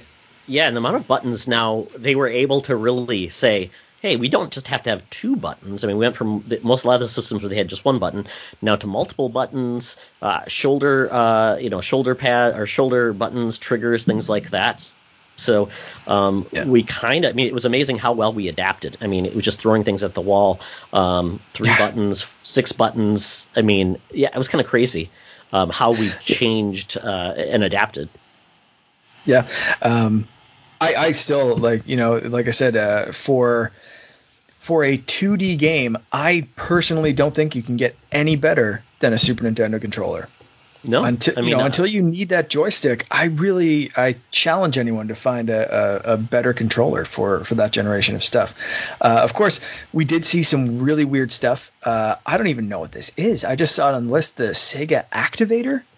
Yeah, that was kind of like a motion. It sensed motion, so you can move in it. It's like a little circle. You stood in it. Apparently, had little cameras, and you could like punch and things. It's almost like the the pre-Kinect. Yeah, yeah. Uh, apparently, it was super inaccurate, costly, flopped like crazy. But uh, 1993 to see Sega taking a weird swing like that, you think that Nintendo's the one that always does the weird stuff, but not always. Uh, there have been people that tried it, uh, Nintendo might just be the ones that wait for the technology to be good enough to actually possibly do it, minus the Virtual Boy. We won't mention that. Uh, yeah. I, I want to show a, a, a, shout out to the Commodore 64. I had a Commodore 128 was my first PC, and they went back kind of back when they redid theirs. Basically, they said, "Oh, let's do those sticks again," and it was almost like an Atari stick. Um, it had little suction cups in the bottom, so actually, if you wanted to do a flight controller or something like that, your, your stick wouldn't move. And but it added more buttons, kind of trigger and top button, like you're controlling a flight simulator, which was very common today. So um, those weren't great either, but still, it was it once again trying new things, giving more options. Um, and PCs definitely struggled with actually um, input systems because mouse and, mouse and keyboard were still not that great at the time. So um, yeah, it was hit or miss. I remember trying to play uh, Mortal Kombat on my PC before gaming, uh, which actually was a thing. Mortal Kombat, our arcade port on my in 1993, and they didn't even have uh, like game pads. And I'm like, I'm not going to play this on a keyboard and mouse. you. Yeah, it was a bad idea. Yeah. Yeah. Um, yeah. Wow, Jaguar. Look at Jaguar's controller, Mark. Bringing back the keypad. Yeah. Yeah, that seemed like a good idea for some reason. That really worked out for Jaguar, I'm sure. Yeah, uh, I don't know how many people own a Jaguar. Well, my I, once again, I had a friend who owned a Jaguar, played it. Uh, yeah, I can't say much about that, but it was just homunculus. It was huge. It was yeah. unwieldy and didn't really offer a lot of great advantages. Yeah. Um, you know, the Neo Geo CD, super expensive uh, console, didn't do too much interesting with the controller. Uh, so arguably, Sony PlayStation, the original controller, um, didn't really do too much that was interesting out of the box kind of thinking in the original one anyway you know didn't have the thumbsticks at that point didn't have you know like the dual shock or anything like that. Um, iconic for sure but uh, you know, when you compare that to the N64 controller and see how weird, what kind of strange octopus man that was designed for, it was like uh, Nintendo's really going in some different directions, while Sony is kind of building on what the past has been, but not not taking it in bold new directions. So, uh, what do you think about that kind of generation? It was weird because yeah, Sony they they changed mid generation because they the, the yeah. their du- well originally was just a PlayStation controller, and it added like I think the extra thing that they added was an extra uh, R two R two and L two. They they add mm, that where there yes, weren't those yeah. before, and had the longer stocks, which we are very familiar with. That basically adds a little bit more um, controller. Uh, you can lay out your hands a little bit better. But yeah, the N64. I mean, the analog stick was a big deal. I mean, that was a mm-hmm. big change to make 3D gaming important but I never understood where why they had all these extra stocks and where you were supposed to hold your hand. And yep. did anybody really use the D pad that often? Nope. Uh, it had like triggers. And then it added so um, it added the expansion packs, right? Was there expansion packs? In, no, there wasn't. There's an expansion. Yeah, the memory pack went in the back of the controller and the okay. rumble pack. Yeah. yeah. Um, and and you know wildly expensive for the the first party stuff, and then third parties kind of came up with uh, be, because it was kind of swap. So you'd have to swap them in, or you could only use the memory pack and not the Rumble pack. But then third parties would come up with one that was like the Rumble pack went in first, and then the memory pack went into the Rumble pack. So it's yeah, weird accessories for sure. But uh, when you combine the N64 controller and Super Mario 64, game over, man. That was uh, that was a game changer, and you didn't see PlayStation catch up until. Uh, I guess 97. So it took them a year to uh, to build the DualShock. But in between then, we did have Apple. You think Apple Arcade's the first time Apple Ooh. really got into gaming? Wrongo. Apple Bond Bandai Pippin. Uh, super short lived, crazy expensive. wow. Weird controller with a track ball in the middle and just a boomerang design. You thought the boomerang. Oh now I know where PlayStation 3 stupid. tried to steal their design from, yeah. Mark. Oh my yeah. god. Apple was that stupid long before PlayStation. Um, yeah, moving on. yeah, please let's let's move on. Uh, Microsoft did create some cool um, game pads for PC, the the Sidewinder series. They actually had some really cool innovations with uh, uh Amazing. Uh, with feedback. They did a long right, and, and that was one of the ways you could actually use a, a controller on your PC. So thank you for that. Obviously, they learned a lot that when they actually created for Xbox. But yeah, um, yeah, the the DualShock uh, was a big deal because it actually allowed for we would say modern.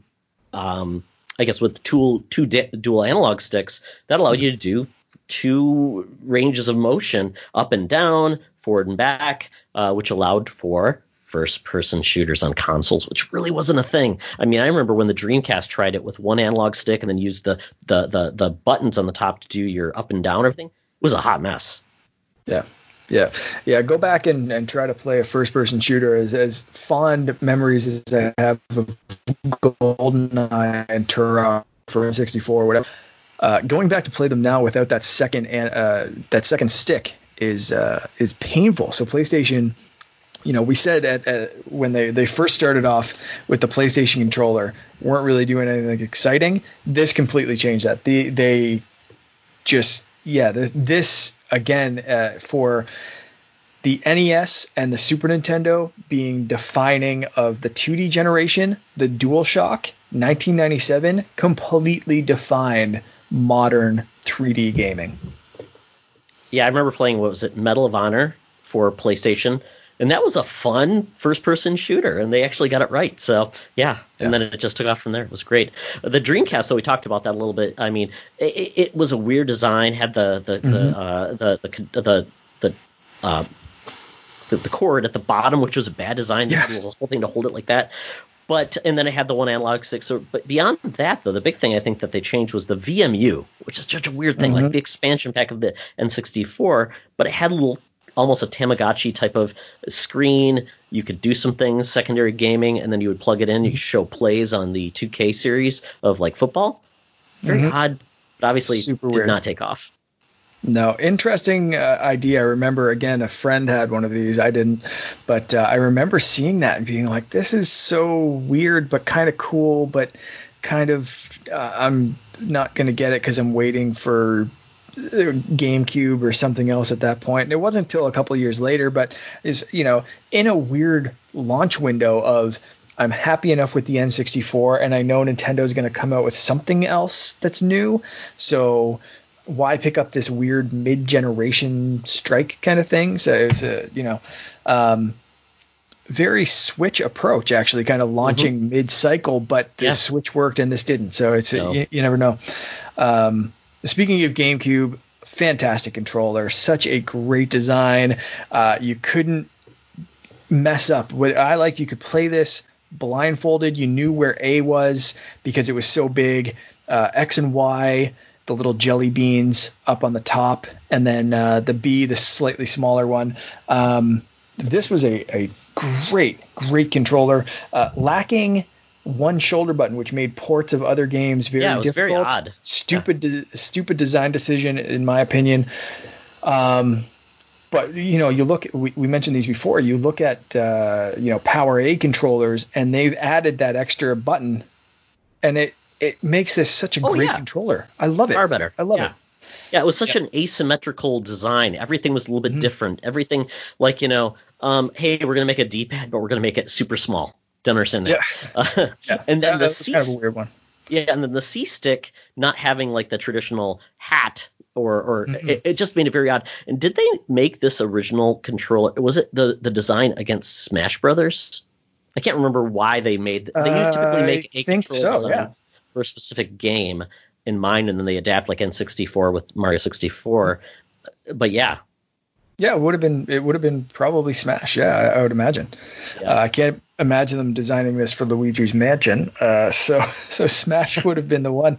Um, but yeah, this controller was fantastic, and then the the Wavebird kind of. Uh, oh yeah, first you real know, going off of yeah, coming out of the real wireless, yeah, of course, needed that adapter to plug into um, the radio frequency uh, to plug that into your your um, your GameCube. But uh, man, such a, a great great design, great wireless, and it actually worked. Uh, Yeah. There had been third party wireless uh, PlayStation controllers and whatever up until then, but uh, they they never really worked well. Um, you had to be direct line of sight and within a certain distance. This thing just freaking worked, man. It was, um, yeah, fantastic. Yeah, I had uh, uh, before it was the PlayStation 3 and Xbox. Uh, which one was it? Xbox, the original Xbox. These Logitech, uh, or yeah, uh, Logitech wireless controllers, and they were the best that you could get at the time. Still bad, but still Yeah. bad. But yeah, so that was the thing, and it was interesting that the the the GameCube actually was the one that introduced offset sticks Yeah, which which is surprising because that brought in Xbox, which then the infamous Duke came out. that big mother, shut your mouth. Um, yeah, man, that was a big controller, but uh, definitely stood out. Yeah, and those two little buttons, the black and the white buttons. It was funny because playing some of those Xbox games, I'm like, what crap? Which one are the uh, black and white buttons? So it's like apparently those are the the the um, the, the bumpers. But yeah, um, and they also still had um, an insert for uh, memory cards. I'm trying to remember what was in the original Xbox controllers. There was like I think there was I think there was a, an expansion slot up Yeah. top, isn't there? Yeah. Yeah. Yeah. Yeah, Yeah. Uh, and then we go we go straight out. Like I said, the flash in the pan that was motion control. We get the Wii, Wiimote, and nunchuck.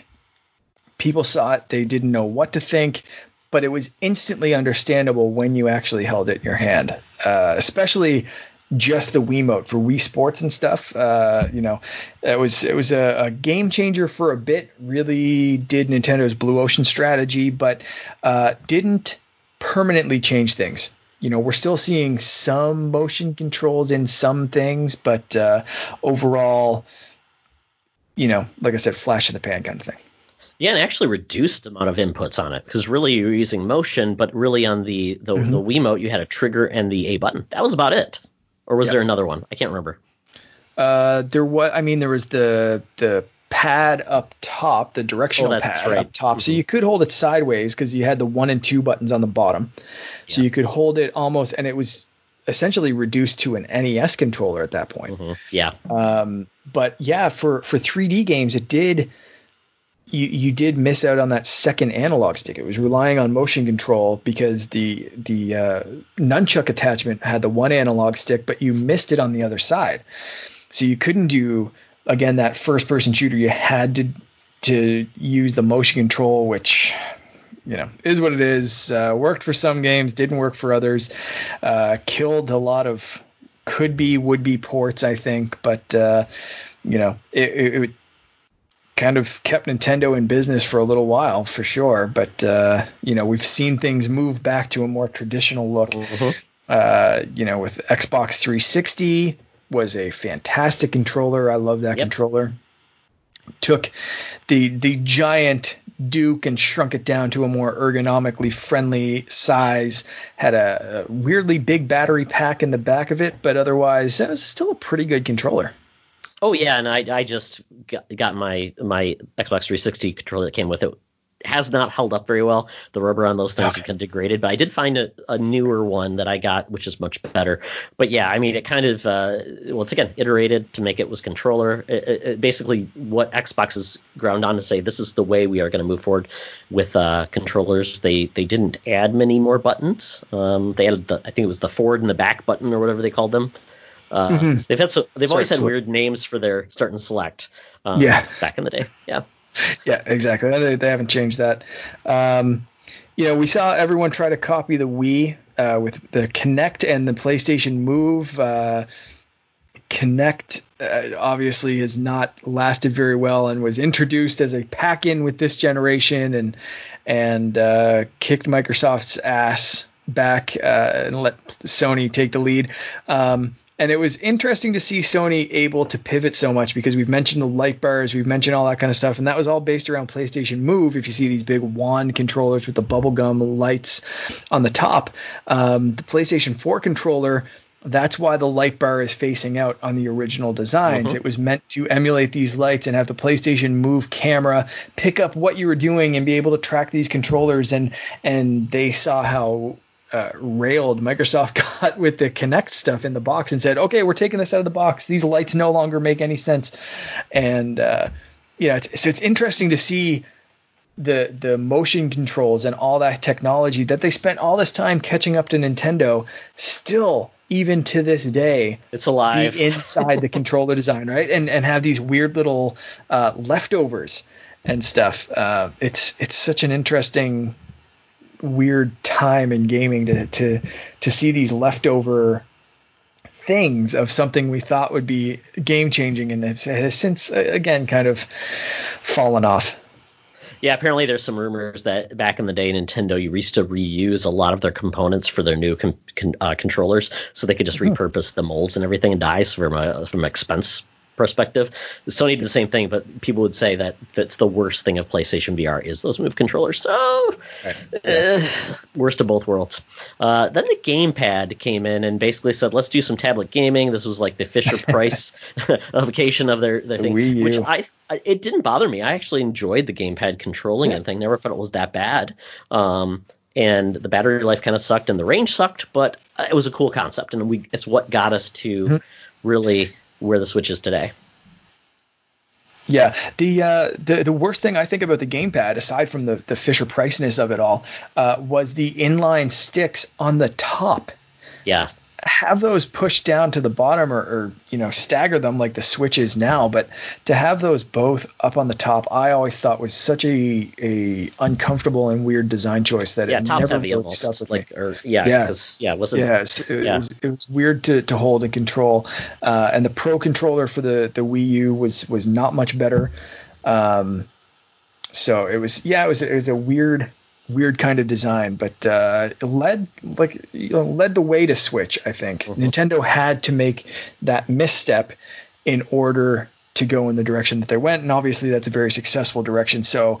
Um, unfortunate, but the the games on Wii U, I will still say were were fantastic. We're seeing a lot of ports nowadays. Um, just the the controller situation across the board was such a freaking mess. Yeah, yeah, it was uh, mistakes were made, but uh, I think they they use that console as a learning uh, opportunity to move them forward to the next step. Uh, like I said, if the Wii Wii U had a longer range, I would have mm-hmm. been significantly happier with it because at this point, if you were like more than 15 to 20 feet, you couldn't take it. So I'm like, essentially, the feature was nice, but it wasn't uh, that user friendly if you wanted to play around I, the house. So yeah, I, I, couldn't go out to my kitchen, and so my, my living room is directly connected to my kitchen. But mm-hmm. because there is a, a, small dividing wall in between there, I I couldn't go out there. Just it couldn't talk through one thin wall with a door in it yeah. uh, to lead to the kitchen. Right. So it was uh, yeah, it was when when you look at it that way, like you know, you, you're not you're not taking this anywhere. That's that's essentially not line of sight. Really, it it was it was pretty bad. Yeah, and almost if they wished they'd created like almost a repeater so you could put it in the house. Yeah. That would have been yeah. a smart decision, but maybe that was just the lag was just too much. But yeah, I'd say so. Yeah. Yeah. Yeah, and then we get to the you know the, the current gen controllers. Um, Xbox really mm-hmm. refined, only added impulse triggers and they just refined the feel, so it's clunkier, uh, feels a little bit more substantial. But then the DualShock Four, I mean, like I said, I don't like the look of it because it looks like a, nope. it's a two tone. Um, it did add the touch pad, which was sparingly used. Now it's just like a big button. it's yeah. really it's like, like I said, it's the map button. Boom, push it. You could yep. trace on it. You could trace on it. Um, that was about it. And then uh, I had the light bar for tracking. That was about it. Yeah, yeah. The the touch again. That's and that's the the reason I'm I'm worried about the the DualSense is the touchpad was so significantly underused and and could have been cool, could have been really neat. But uh, like you said, it's it's the map button, which is a sad. Mm-hmm kind of realization. So, um, so there we go. And that you know, of course, X, Xbox also introduced the Elite controller this generation, which is going to continue on for the next generation and is uh, probably the best controller you can buy right now, console wise. It is an expensive uh, thing. I've I don't have one personally, but from everything I've heard, this is the best controller money can buy. Yeah, I heard the Elite 2 had some issues, um, and the biggest concern I have with the Elite 2 is the uh, the actual warranty. Mark, I didn't realize it was only 90 days. Oh wow, that seems criminally short for something so expensive. And I feel like if they felt like the quality was good enough, they could say it's a two year warranty. Why not? You're spending this right. money. So, but yeah, I've always thought that'd be great. They've they basically even Sony had to the late in stage they brought out that um what was it called? the touch oh, it was like almost like um, paddles on the bottom that attachment they just oh created. yeah yeah the, the, yeah the, new attachment thing yeah but i've heard people yeah. love that i think the back paddles are going to be the next innovation of next gen where people are yeah. just loving it i've heard sean capri talk about that he can't go back uh, yeah. so i think that would be cool if we saw that as kind of a standard bearer but as of right now we know xbox um, series x is not really doing that with their controller. The only add thing that they're doing for theirs is they're adding in the share button essentially. Right. Yeah. Um, and that kind of brings us to uh, Nintendo with the Switch, uh, the Joy-Con. We've already talked about the Pro controller. I don't think it has to be touched on too much, but uh, the the Joy-Con uh, we've we've mentioned has so much tech packed into such a tiny little space. Uh, not all of it's always been used. One thing I love that I think is underappreciated, maybe maybe not, uh, HD Rumble. I love mm-hmm. when it's fun when games take advantage of it. Um, now that have to mean you can feel an ice cube in your controller or something like that, but uh, even you know in, in Mario Kart when you pick something up and the vibration kind of also produces a sound. So mm-hmm. it sounds like if you if you listen closely, it sounds like you're picking up a coin. Or uh, in in Mario Party, uh, the controller kind of makes a sound while it vibrates, and it, it it's it's really weird. Listen closely next time you're playing one of these games. Um, again, uh, they're they're expensive because they pack in so much technology, a lot of which is not used. But uh, I, I think the the Joy-Con, the Switch, uh, I think we've talked about it enough that you know, it's it's a versatile little thing, and it's it's really really cool. I wish that Joy-Con drift wasn't such a big mm-hmm. problem. Yep. But uh, I think what they've done this generation um, with the versatility of the Switch is uh, is is really amazing. Yeah, and I think it's great. And I what I would love to see, and I've talked about this before. I've even bought a set of controllers to adapt for it. Is essentially a revision of the Joy Cons, which make it a little bit more substantial, more like a yeah. Pro controller that can be split. Because I think that would be uh, that would really help myself play Switch more um, on the go. Uh, but mm-hmm. I think it's cool. And once again, it's made it so it's it's multiplayer right out of the box. Put out there. It's a cool idea. It's versatile. Does some really cool things. So yeah, yeah. yeah um, sure. One thing, one thing I did forget about the the DualShock Four. I keep forgetting this, but it, what it has is has a speaker built in. Right. And then it yes, happens every once in a while. You, you, hear it out of the blue, and you're like, "Oh, I forgot that thing even existed." So yeah. so bizarre. Yeah. Yep. Definitely, and we'll we'll see that again. Continue uh, with a speaker and microphone built into uh, PlayStation Five. So, um, yeah, very very cool. Well, folks, thank you for joining us on this uh, reminiscing about where we've come. We we you know going back and like I said, going back and playing older games. You sometimes forget how sometimes those controllers lack some things that make things so much better today. So I'm happy where we are now. I don't I don't want to go back to uh, one stick Atari 2600. no, no, controller. for sure. Uh, yeah, like I said, even going back and playing N64, uh, you miss that that second thumbstick. It is tough to go back, and it's uh, for me even tough. Some people hate me for this, but it's tough going to a PlayStation controller. Yeah, because I like offset sticks. I'm so used to the the Switch and the Xbox as my main two consoles with those offset controllers that touching uh, or picking up a, a, PlayStation 4 controller right now is like, oh, why? so you get so used to uh, certain things that it's uh, it does become uh, a little difficult to go in a different direction. Yeah, and absolutely. Even something as simple as myself, I get thrown off by the the buttons, the A, B, X, Y, how they're laid out oh, versus yeah. PlayStation, and then the Xbox. Yep it totally throws me off at times. That's my biggest controller. I don't mind the offset versus the standard sticks. I, am fine with that. But yeah, those those buttons that are like, oh wait, where are Nintendo's oh, press ABXY lined up? Anxiety. Yeah. Yeah. No, it's uh, hundred uh, percent. Yeah. See. Oh well. Uh, well, folks, um, there's ways to tell us what your favorite controllers were, or what you'd like to see with controllers coming, or how you feel about the DualSense, and that is uh, reach out uh, to us on Twitter at Tioxtra at the Canardian, uh, at Secret Friends U, or you can call us on the hotline. 1 872 225 2496. I got you. Thank you, Mark. And then also on the Facebook page uh, and Facebook group. And if you do any of those things, reach out to us, the call, or you leave a review, you can be entered into a giveaway for Roundguard on Xbox One. Uh, congrats awesome. to Luke Laura for winning, and he was gracious enough to actually give that three month Game Pass away. So thank you, Luke, for being uh, a very charitable person. Awesome. Well, folks, uh, this was a long one, but uh, you only get us every two weeks. So, you know, hopefully we can make it enjoyable and you can follow. We will see you back in two weeks. Hopefully the world is in a better place than how we left it. So, thank you, Mark. Thanks. See everyone. It's always better to play together, even if it's online. Introducing BurgerTime, the home video game where you're a chef trying to make hamburgers. There's just one problem. The food is trying to make hamburger out of you. BurgerTime, only from Mattel Electronics. We are closed now.